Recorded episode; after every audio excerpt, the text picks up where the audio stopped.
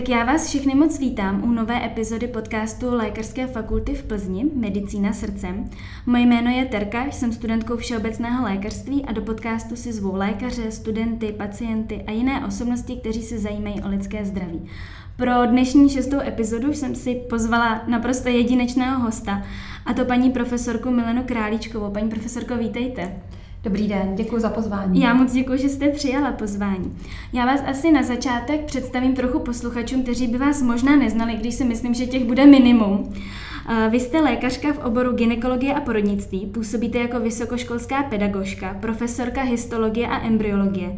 Jste vědkyně a také vedete Ústav histologie a embryologie na Lékařské fakultě v Plzni.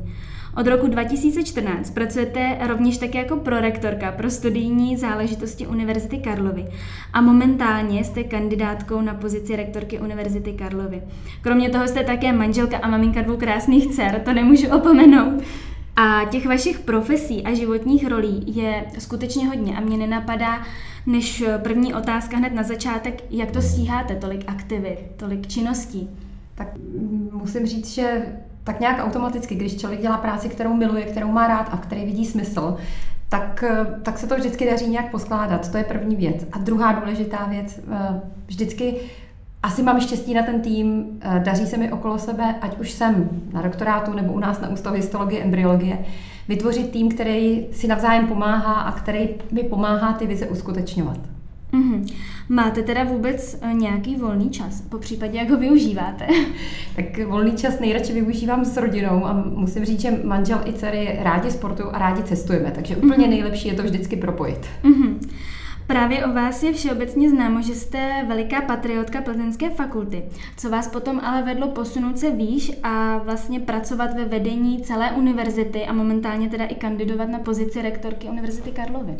Když to řeknu obecně, tak u mě vždycky je důležité, aby věci, které by mohly fungovat lépe, fungovaly lépe. Vždycky ten můj posun, ať už posun do vedení ústavu nebo do vedení fakulty, byl o tom, že jsem chtěla, aby věci, které mohou fungovat lépe, lépe fungovaly. A dám konkrétní případ, když jsem v letech 2010 až 2014 pracovala jako proděkanka pro lékařskou fakultu v Plzni a zahajovali jsme tu velkou výstavbu, která vlastně trvá až do teď tak jsme cítili um, nedostatečnou oporu z centrálních struktur univerzity, z rektorátu v té době. A proto, když přišla ta možnost a ta výzva od profesora Zimy připojit se do vedení univerzity, do jeho nového vedení, tak jsem neváhala, protože jsem chtěla, aby, a to je ten konkrétní příklad, aby například ten rektorát a to vedení univerzity byl fakultám ve větší míře pomocnou rukou. Mm-hmm. My jsme se právě ptali i na Instagramu posluchačů na různé otázky, jestli na vás něco nemají. A přišla tam jedna otázka od studentky Kristýny, jak pokračují věci kolem kandidatury na rektorku.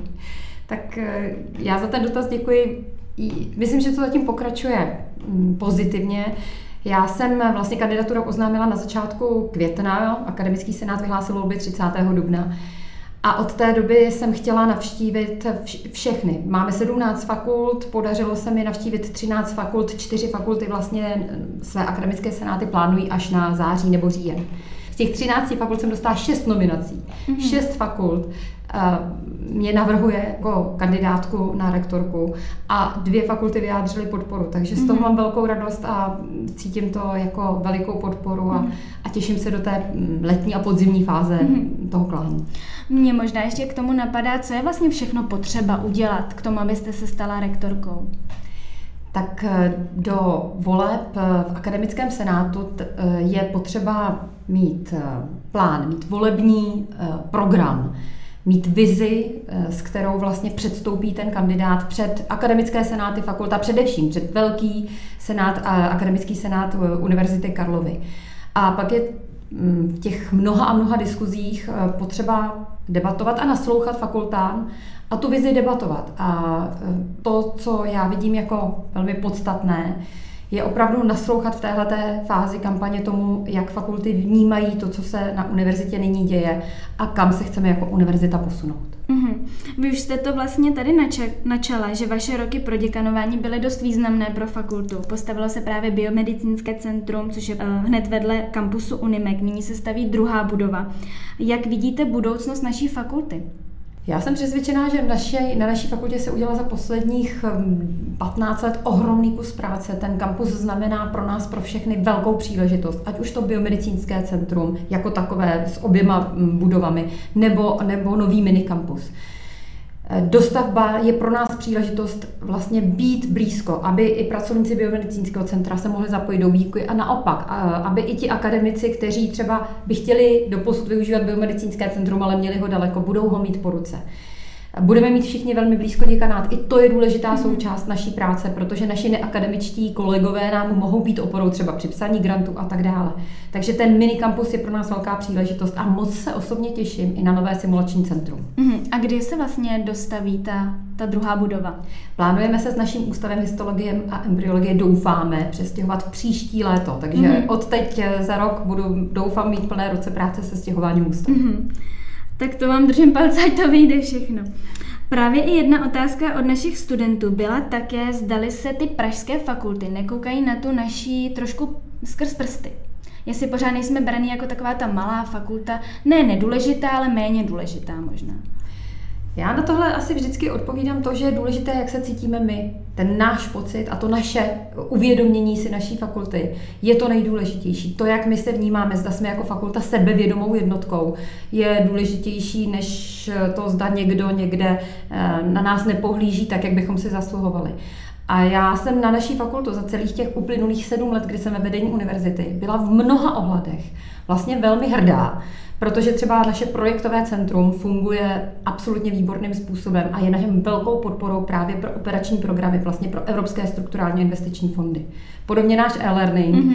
je něco zcela výjimečného a v té covidové době, v těch vlastně covidových třech měsících, eh, mnohé fakulty dobudovávaly si systém, my jsme eh, centrálně rektorátně z eh, ústřední knihovny se snažili taky něco zabezpečit do určité míry, ale ta opora, kterou jsme našli třeba i my z rektorátu, z ústřední knihovny, z toho ústředního centra pro e-learning na Lékařské fakultě v Plzni, třeba právě u pana doktora eh, Daniela Rajdla, mm-hmm. to bylo eh, hrozně důležitou součástí té spolupráce. Takže tím si jenom říct, máme na co být v Plzni hrdí, a musíme eh, se sebevědomě i cítit a prezentovat. Mhm.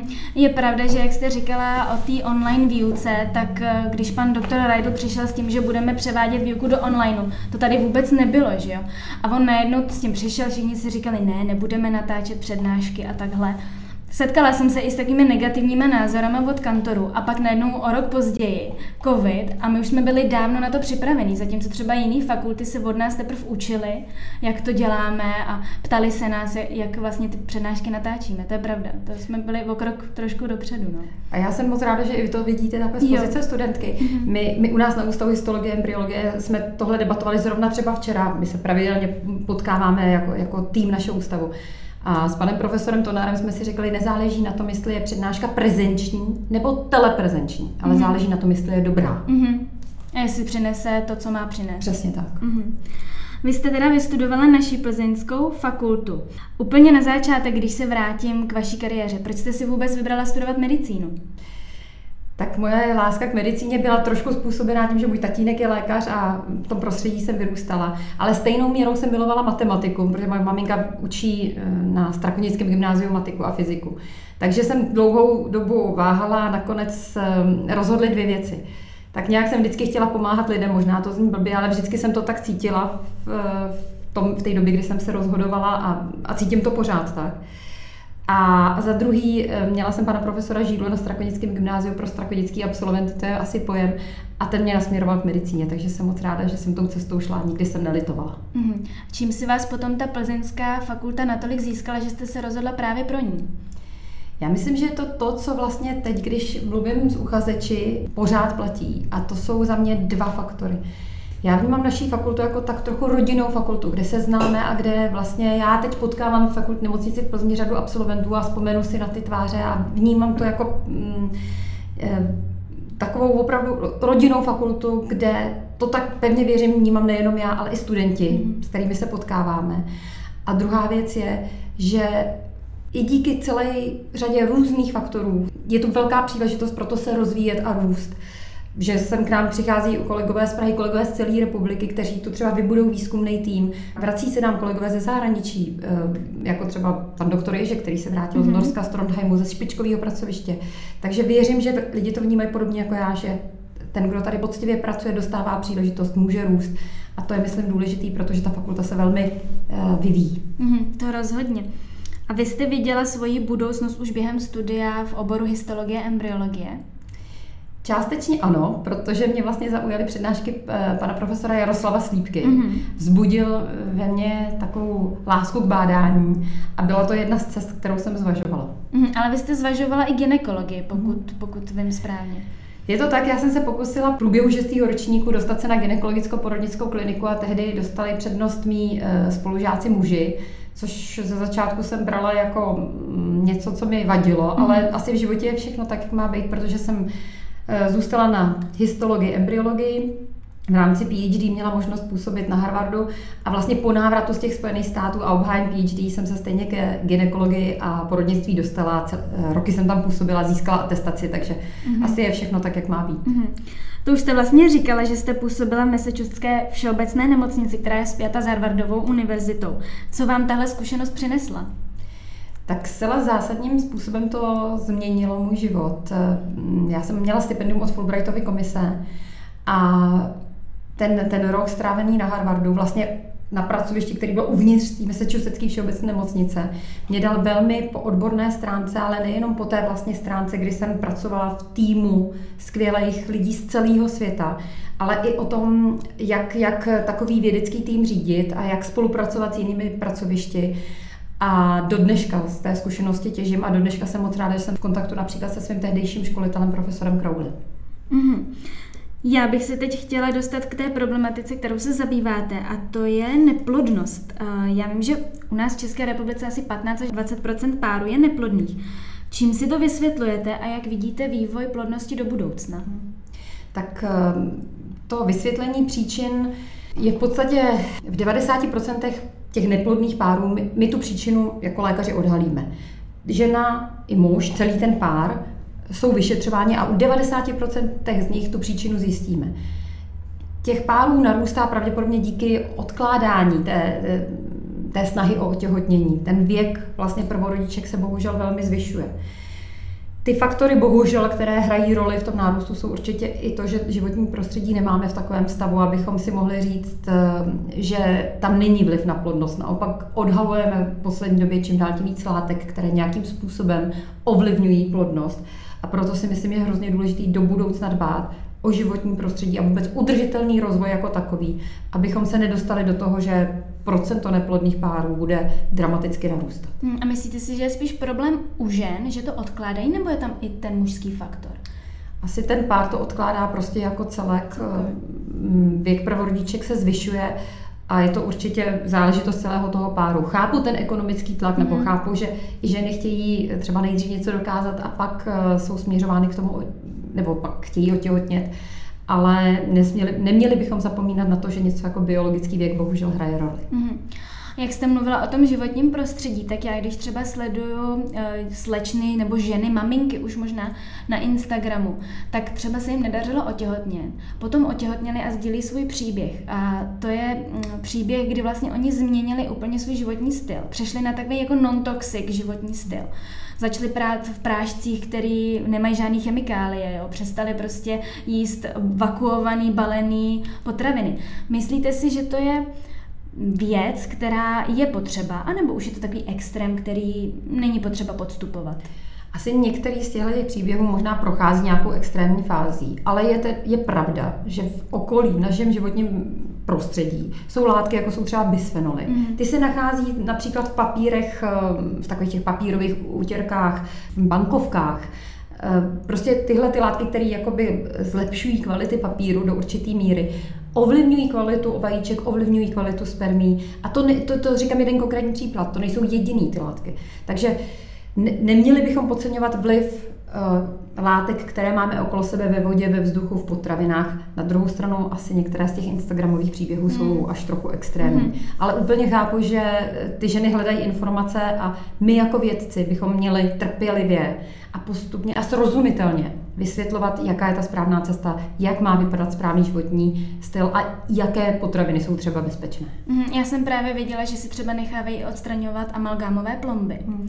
I kvůli tomu, nebo je, nevím, jestli to hraje teda takový vliv potom v té plodnosti, nebo co si o tom myslíte? Tak to se musím přiznat, že nemám teď po ruce, nebo nenapadá mě nějaká studie, která by mm, to potvrdila nebo vyvrátila, takže mm. tohle to se omlouvám, asi nemůžu teď úplně komentovat. Mm. Ale je pravda, že postupně zjišťujeme řadu více a více faktorů. Já pevně věřím tomu, že amalgám není eh, nebezpečný, ale jak říkám, v poslední době jsem žádnou studii na tohle téma neviděla. Mm-hmm. A jakou pak roli hraje cukrovka třeba? Mm. No, diabetes na 100% hraje roli pro ženy, které chtějí otěhotnět a my doporučujeme obecně, aby dbali na dobrou kompenzaci už s předstihem, s předstihem předtím, než se budou snažit otěhotnět. A to z toho důvodu nejenom, aby si zvyšovali pravděpodobnost na otěhotnění, ale i pravděpodobnost, že se celé to těhotenství bude dobře vyvíjet a aby předešly rozeným vývojovým vadám, které se mohou při dekompenzaci diabetu v prvním trimestru bohužel objevit. Mm-hmm. Já jsem i četla, že roli hrají třeba notebooky u mužů, který si dávají na stehna, nebo telefony v kapse. Mm. Tak to jsou na to přímo už i studie, které to potvrzují? Uh, ano, bohužel máme studie, které ukazují, že určité typy toho, ať už záření nebo tepla, hraje roli a je, je to jedna z věcí, na kterou by měli pánové dbát, že to životní prostředí je nejenom potraviny, které jíme, vzduch, mm. který dýcháme a voda, kterou pijeme, ale i to, jak se vystavujeme teplu, záření a podobně. Mm-hmm. My jsme dostali i na Instagramu otázku od studentky Elišky. Jaký je váš názor na očkování proti COVID-19 a právě možnosti vzniku následné infertility? Já myslím, že neexistují a ani nemohou existovat žádné studie, které by to potvrzely či vyvracely. To očkování vlastně běží nějakou dobu. Ta vakcína, ty vakcíny, které jsou schválené v Evropské unii, v České republice, jsou bezpečné a já se musím přiznat, že mám dvě dospívající dcery 17 a 14 a a nechávám je očkovat a věřím tomu, že to je prostě očkování jako jiné očkování, e, ne ve své podstatě, ne v podstatě té látky, ale že to je očkování, které je schválené a není v tomto ohledu, co se týče neplodnosti, nebezpečné. Mm-hmm. A existuje vůbec nějaký ideální věk, do kdy by měla žena otěhotnět? tak ideální věk e, existuje. My jako ginekologové a porodníci, vlastně, že nám často říkáme, pro ženy je dobré Eh, ideální možná eh, otěhotnět do 25 let věku, ale eh, ten dobrý věk, ten optimální je jistě 20 až 29. V celé řadě studií se pak uvádí až třeba 32, nejpozději do 32 let. Jsou to hranice čísla, která doporučujeme, říkáme, ono je něco ještě jeho biologický věk, je to hodně individuální. Máme celou řadu pacientek, které přijdou v 35, otěhotní mm. poprvé a všechno běží dobře a normálně. Takže uh, není to úplně tak, že bychom řekli 32 a dost, to rozhodně ne, ale pokud jste se ptala na ideální věk, tak do 25, pokud ten optimální, tak 20 až 29, ale jak říkám, do 32 hmm. Eh, let je to jistě zcela úplně v pořádku. Hmm, takže to studentka, co chce být doktorka, tak to má trošku smůlu, teda protože dostuduje ve 25, 6. Uh, je to potom komplikované. Já bych nechtěla vlastně, aby to takhle vyznělo uh, a jsem moc ráda, že mi dáváte příležitost to ještě doplnit, tu otázku, protože já sama jsem rodila dítě v 32 a 35 a úplně bez problémů, bez jakýchkoliv problémů, které nastaly. My lékařky přirozeně chceme, a je správný, když chceme, myslím, vyvážit obě, obě role. A já jsem eh, přesvědčená, že ten mm, posun ještě v, eh, mezi 32. 35. klidně 37. rokem není pro tu ženu, pro zdravou, mladou ženu, která o sebe dbá, eh, problém. Je to, trošku se vrátím k tomu, jak jsem řekla, že to je individuální. Mhm. Když o svoje zdraví pečujeme, když jsme normálně mladé, zdravé ženy, tak si dovedu představit klidně, že přijdeme do 37, 38, 39 let věku a všechno může probíhat výborně ale jde i o to, o to svoje zdraví se starat. Já bych vůbec nechtěla, aby to kolegyně vyznělo tak, že jako chci našim mladým kolegům lékařkám um, ubírat tu možnost, aby se nejdřív pustili do, do, do své profesní dráhy. A jak říkám, já sama jsem rodila v 32 a 35 letech. Naopak se na přednáškách někdy tak trochu, až se omlouvám kolegům mužům, snažím vyjádřit i k tomu, aby se kolegyně nebály a šly do toho. A vždycky jim doporučuji knížku, nevím, jestli to neznáte. Já jsem si ji objednala. Jestli Je to to, je, ráda. jestli to je ta... Sheryl jo, jo, jo. Včera mi přišla akorát, protože jsem viděla vaši přednášku. Uh, teď nevím, jestli to bylo ta juniorská univerzita a tam jste ji zmiňovala, tak jsem si říkala, no tak letní čtení, tak jsem si ji objednala, čeká na mě, no. Tak to jsem moc ráda, protože pro mě to byla knížka, která moc hezky schrnuje to, co jsem si z celé řadě literatury tak nějak sama skládala v hlavě. A pokud někdy chci mladým kolegyním doporučit jednu knížku, tak z mého pohledu je to tahle. A celý ži- životní příběh Sheryl Sandbergový eh, mi přijde jako ukázka toho, že bychom se neměli bát eh, chtít vyvážit obě role, jak tu profesní, tak tu osobní. Ještě pro posluchače, uh, jak se ta knížka jmenuje? Nějak puste se do toho? Nebo? Ano, eh, puste se do toho, já si mám to, to je anglický název Lean to it. Lean to it. Jo, jo, jo. Mhm. Uh, kdy- jak teda postupovat v případě problému s otěhotněním? Jestli se vyšetřuje nejdřív muž nebo žena? Hmm. Eh, Doporučujeme většinou začít nejlépe s vyšetřením toho páru jako takového. Eh, I když eh, prakticky je to většinou tak, že žena chodí ke svému ginekologovi, eh, začne usilovat o to otěhotnění a ginekolog by přibližně po roce toho snažení. U mladších žen může tro, jako nechat trochu víc, u starších žen by možná zase naopak ten interval mohl tro- trochu zkrátit, ale obecně cirka po roce by měl říct, nebo by měl té ženě doporučit, pojďte to řešit jako pár. A ve chvíli, kdy to žena po roce snažení začne řešit jako pár, tak se vyšetřuje jak partnerka, tak partner. Mhm. A pak je teda problém spíše nalezen u mužů nebo u žen? No je to zajímavý, je to velký posun od generace našich maminek a babiček, protože v generace třeba mojich maminek a mé babičky většinou ten problém se nakonec diagnostikoval u ženy. Dnes už se to začíná poměrně vyvažovat a eh, dejme tomu, že u žen je to eh, jen o trochu častěji než u mužů, protože ta kvalita i kvantita těch spermí se vlastně za ty dekády eh, dá se říct, zhoršila a teď už v poslední době jsou téměř příčiny u partnerů a partnerek téměř, téměř ekvivalentní. Takže tam hraje roli jak ten počet těch spermí, tak potom i ta rychlost. To- Ano, přesně. Jo. A ta rychlost je součástí té kvality. Jo, jo, jo. Mhm. A jaké jsou potom možnosti léčby neplodnosti? Tak v té léčbě je to podobně jako kdekoliv jinde v medicíně. Snažíme se jít od toho, co je nejméně invazivní, takže začínáme farmakologickou léčbou, třeba indukcí ovulace, až po ty více a více invazivní. Součástí léčby neplodnosti jsou i určité chirurgické metody, laparoskopie, hysteroskopie. Záleží vždycky na té příčině. Pokud je příčina, kterou lze laparoskopicky nebo hysteroskopicky odstranit, tak je součástí i ta chirurgická léčba. A samozřejmě v dnešní době u řady žen, u mnoha párů, pak nakonec skončíme u metod asistované reprodukce, tak často známe in vitro fertilizace mm-hmm. nebo oplodnění ve zkumavce. Mhm. Jak je potom finančně náročná taková třeba in vitro fertilizace? Pro ženy eh, vlastně do 40 let věku až teda 39 eh, máme v České republice vlastně zákon o veřejném zdravotním pojištění, který umožňuje ženám eh, tři cykly, u některých, v některých případech až čtyři a tyhle tři cykly té in vitro fertilizace, toho oplodnění ve zkumavce, eh, vlastně znamenají, že, že je to částečně hrazeno. Ty desetitisíce, kolik ta léčba stojí, jsou hrazeny. Ženy si ale mohou připlácet, mohou si připlácet za určité formy farmakoterapie, za určité vlastně mo- moderní eh, metody, které zvyšují pravděpodobnost toho otěhotnění, ale přitom je ta pojišťovna třeba ještě nehradí. No a pro ty ženy, které překročí ten 40. rok věku, to potom znamená, nebo pro ty ženy, které vyčerpaly tyhle ty všechny hrazené pokusy, to znamená hradit si ty další pokusy zcela sami a to jsou pak eh, desítky tisíc korun. Mhm. To je docela finančně náročné. Ano, to určitě ano. Jaká je úspěšnost in vitro fertilizace? Tak ten první cyklus, který uh, vlastně žena podstoupí, a ten cyklus se vždycky počítá podle odběru vajíček, uh, který se provádí v celkové anestezii, tak ten první cyklus mívá úspěšnost okolo 40, 45 až 50% Takže 40% párů pomůžeme už tím prvním cyklem. Ale jak jsem řekla, hrazeny jsou tři, takže pokud ženy absolvují ty, ty, eh, ty tři pokusy, tak v České republice ta úspěšnost se pohybuje mezi 90 až někde 95% úspěšnosti. Tím pádem ne, nepomůžeme 5 až 10% neplodných párů. Mhm. Já vím, že lze v rámci vyšetření nabídnout pacientům i genetické vyšetření, který třeba odhalí nějakou genetickou poruchu spermiogramu. Jak se potom postupuje ve chvíli, kdy se odhalí například u muže nějaké genetické onemocnění? Ono je vlastně nežádoucí jej asi předávat do dalších generací, tak jak se to potom řeší? tak těch řešení je několik, ale to nejsnažší, a který se nabízí nejvíc, je využít spermie od dárce. Ta, ta, ta paleta toho řešení by mohla být širší, ale tohle je to nejčastější a nejvíce se nabízí. Mm-hmm. V rámci uh, té in vitro fertilizace se teda nechají vytvořit více embryí, více do embryí, které se potom některé vlastně neimplantují, pokud je ta maminka nebude chtít.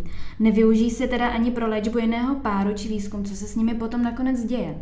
S těmi embryi, které nevyužijeme, a to je prostě bohužel takový morální problém, etický problém uh, asistované reprodukce, se může ve finále stát to, že se prostě rozmrazí a eh, to jejich uchovávání se skončí. I proto se pořád vracíme vlastně ve veřejném prostoru k debatě, zda neregulovat počet těch vajíček, které se e, odebírají. Ale z mého pohledu jsem moc ráda, že v České republice tuto regulaci nemáme. Jiné státy Evropské unie i některé ji mají, ale já jsem moc ráda, že my ji nemáme, že máme velmi v tomto liberální zákonodárství. A to proto, že díky tomuto máme opravdu velkou úspěšnost a velmi kvalitní ta centra, která opravdu pomáhají. Pokud bychom redukovali třeba počet vajíček, které můžeme odebrat, tak se musíme smířit tím, že některá nebudou kvalitní a že budeme mít tu úspěšnost daleko menší. Mm-hmm.